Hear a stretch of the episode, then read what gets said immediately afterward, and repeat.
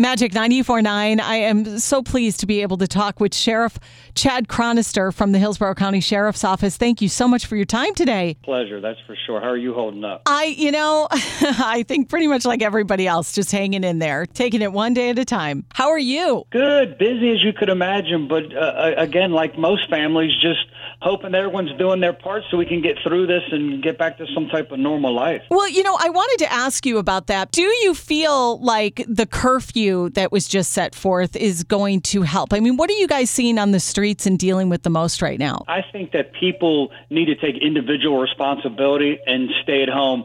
And, and I'm happy to announce because I'm everywhere in the county, in the city, and out in the unincorporated parts of the county a vast majority of our communities doing the right thing. And from the bottom of my heart, thank you. That's why I think the numbers aren't rising as quick as as quick as they are, or I should say, even quicker than they are.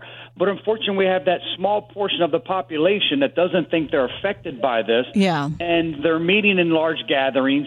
And the unfortunate part is that not only is it not is it affecting them, they're gone home. They're living with their mom, living with their grandparents, and and that's the part, the frightening part. We're worried about them infecting those individuals. Do you think that that's kind of your department's biggest challenge right now? Is just trying to get that point across to people? I'd say that was our biggest challenge. All the challenges we're facing is the biggest is to stop this community spread of COVID 19.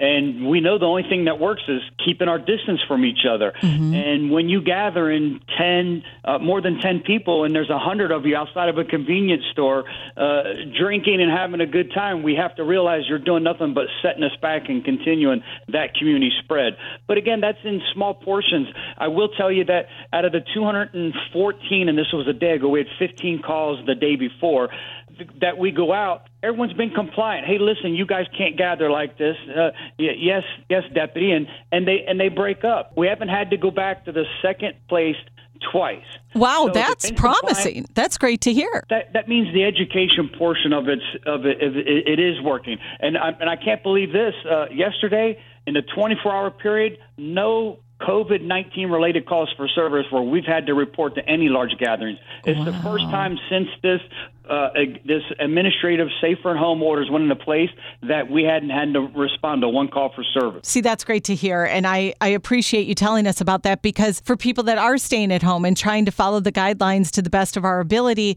we don't know what's going on on the streets and what's happening in our community. So uh, thank you for that info. And I hope at tomorrow's emergency policy group meeting we'll get some more clarity. Mm-hmm. I think, I, I shouldn't say I think, I know that everyone on this emergency policy group their heart's in the right place. You know, we don't want to impose more sanctions or restrictions.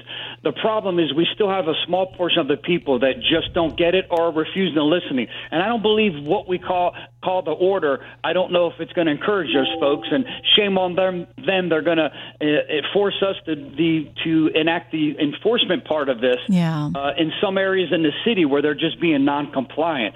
Uh, but again, we'll get some more clarity to the curfew tomorrow. I certainly have some questions, and I think when we, when those of us who voted for it rush to vote for it, it's because we just got done listening to uh, doctors telling us that less than 10% of the cases are reported, that the numbers are still skyrocketing, and that as an emergency policy group member, we needed to do more. And that's why I think they're going to talk about masks tomorrow. Um, not that I'm I'm in favor of it. I think that we need to encourage people. Hey, when you're out in Publix or you're working at an essential business, wear a mask, protect yourself yourself and your family. But I don't think you can mandate it. I think we can encourage it to follow CDC guidelines. But I don't. I don't believe. I think after tomorrow, I don't. I, I think you'll see common sense prevail, and nothing will be mandatory. Uh, you know, I was just going to ask you about that because a lot of people are kind of like, well, we don't even have masks. You know, would a scarf work? Would a bandana work? What are we supposed to do if we if it is mandated? That'll be interesting to see what happens tomorrow. And I, I appreciate your thoughts on that. And, and anything helps. Anything you wear will help block some. You yeah, the N95 blocks 95, some 80, but 80, 60, 70, that's better than zero.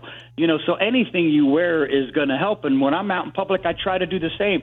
But I have to tell you, all of our deputies, all our law enforcement, some of our first responders, even some of our healthcare practitioners don't have enough of that personal protective equipment. Yeah. How can we go out and enforce?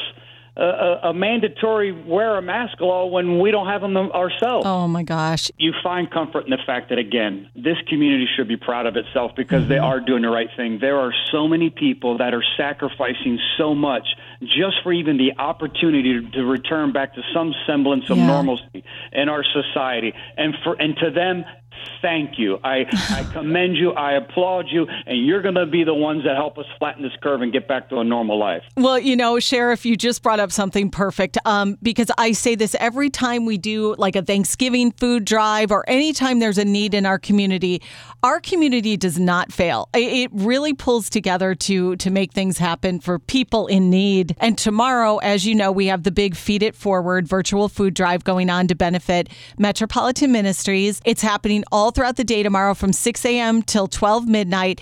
You know what I didn't realize in in getting this information from Met Men, you know, they've been around our Tampa Bay community for 48 years. Their 48 year history, and this is the most overwhelmed they've ever been. I mean, that's really sobering to hear something like that. Their demand is three times what it normally is. And 75% of the people that are going to Metropolitan Ministries for help have just been laid off recently due to this virus. Tampa residents, I mean, they really do pull together to help and to make things happen. And with this virtual food drive, we're really hoping to raise a lot of money and and we'll have a virtual pantry as well, so people can pick food items out for uh, people in need that way as well. So it'll be great. This is an amazing and great campaign that your radio show and the entire Cox Media Group is doing.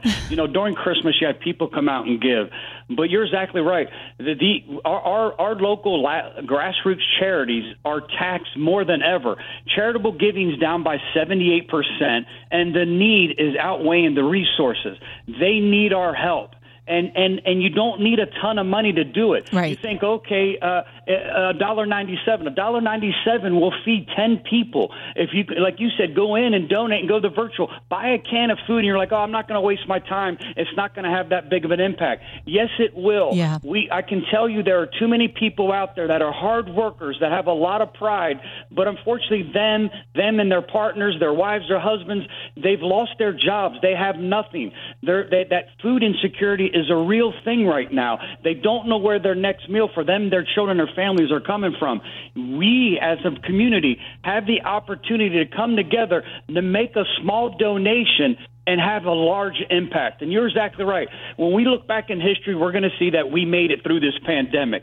But what's going to define us is how we came together and took care of one another. And I think it's going to be defined right here in the Tampa Bay community. That's what makes Tampa Bay such a special place to live is how we take care of each other. It, re- it really is. Now, I'm a Wisconsin girl. I, I grew up there, but I've been in the Tampa Bay area for a couple decades. And I'll tell you, there's just no place like it. It really, people do not let uh, their neighbors down. And I think we're really going to make an impact, hopefully, tomorrow.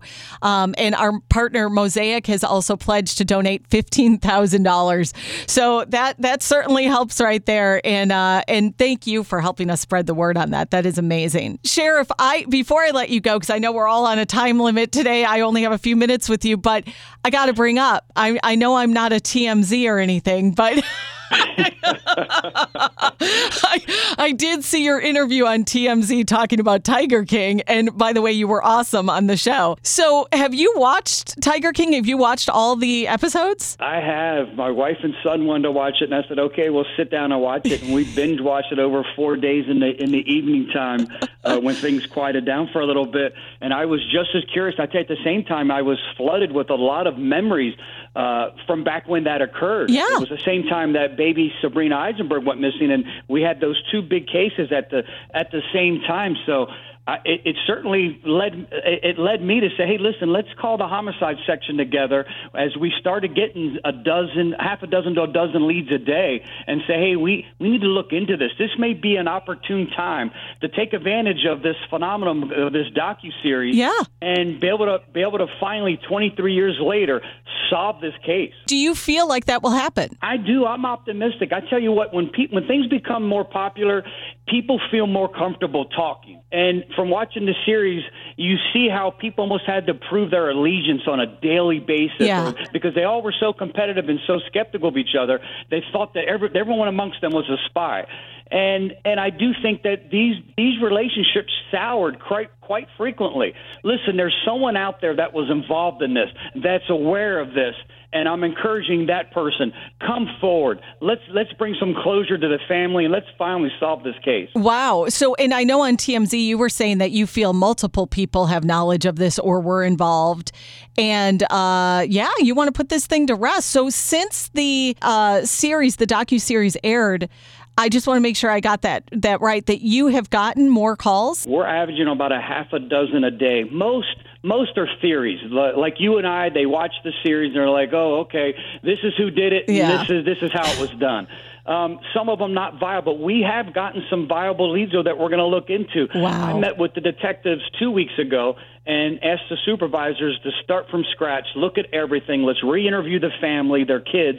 Let's let's start from there and move on. And and I tell you what, we we have some leads that that we can we can start working. Uh, uh, again, that people want to come forward. People are sending us information. People are sending us copy of documents. So I'm gonna t- I'm to tell you, I I have a good feeling. I I hope that we can take advantage of the popularity of this Netflix series and solve this case and bring some justice to this individual who I believe was was murdered. Wow, I, I certainly hope so, and I, I wish you all the luck with that. And I especially liked how you said, "Let's give some peace to the family after all these years." He had four children, three daughters and a son and they never got a chance to say goodbye. And that's why I think what what that's what makes this so suspicious. You know, what wealthy person leaves their wealth behind, leaves their loving children behind, and then the, doc, the documentary got some things right, some some things wrong.